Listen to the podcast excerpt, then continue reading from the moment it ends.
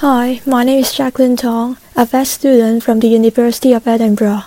My knowledge summary talks about whether the use of probiotic could bring clinical benefits in dogs with acute diarrhea, but no identifiable causes. The reason why I wish to look into this topic is that I often see owners concerned about the use of probiotic in the Facebook group. Five placebo-controlled trials suggested a daily oral probiotic supplement provides better clinical outcomes to dogs that have acute diarrhea without an identifiable cause. The participating dogs were all recruited from clinics, which support the applicability of these studies. Significant findings were reported for various outcome measures, including the time to diarrhea resolution, improvement in diarrhea severity, change in the microbiota, and the percentage of dogs that require additional treatment. Three studies presented for shorter time to diarrhea resolution in the probiotic group, ranging from 15 hours to 2.7 days. One reported a greater improvement in stool consistency score in the probiotic group. Two studies presented a reduction of fecal Clostridium perfringens with probiotic. And lastly, two studies showed a lower percentage of dogs in the probiotic group received additional treatments than the placebo group.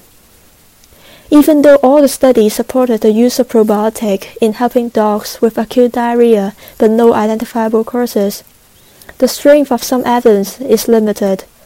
For example, in some studies, the baseline variation between the probiotic group and the placebo group was not evaluated. The number of patients completed in the studies mismatched with the number of them included in the analysis without explanation. No statistical analysis was conducted in one study as well. On the other hand, there is uncertainty around the clinical relevance of the studies to some of the outcomes. For instance, the fecal consistency score improved in the probiotic group compared to the placebo group. But the difference between them is in a small degree, like less than 0.5.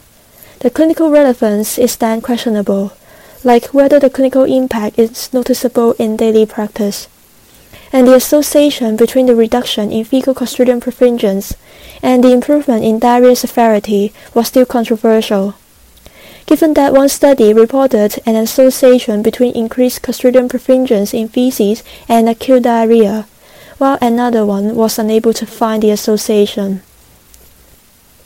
Additional studies will be beneficial to validate the better clinical outcomes brought by probiotic supplement, but the results from these studies are so far encouraging. One study provides quite strong evidence that there is a reduced requirement of additional treatment, like antibiotic, in dogs administered a daily probiotic. These studies included a large sample size, and the signalment between probiotic and placebo group was comparable. It's worth noting that the probiotic agents, dose, dosing interval, the method of feeding, diets, and the duration of treatment in these studies are all varied. Clinicians and owners need to be aware that these variations can lead to different clinical outcomes. And thank you very much for listening.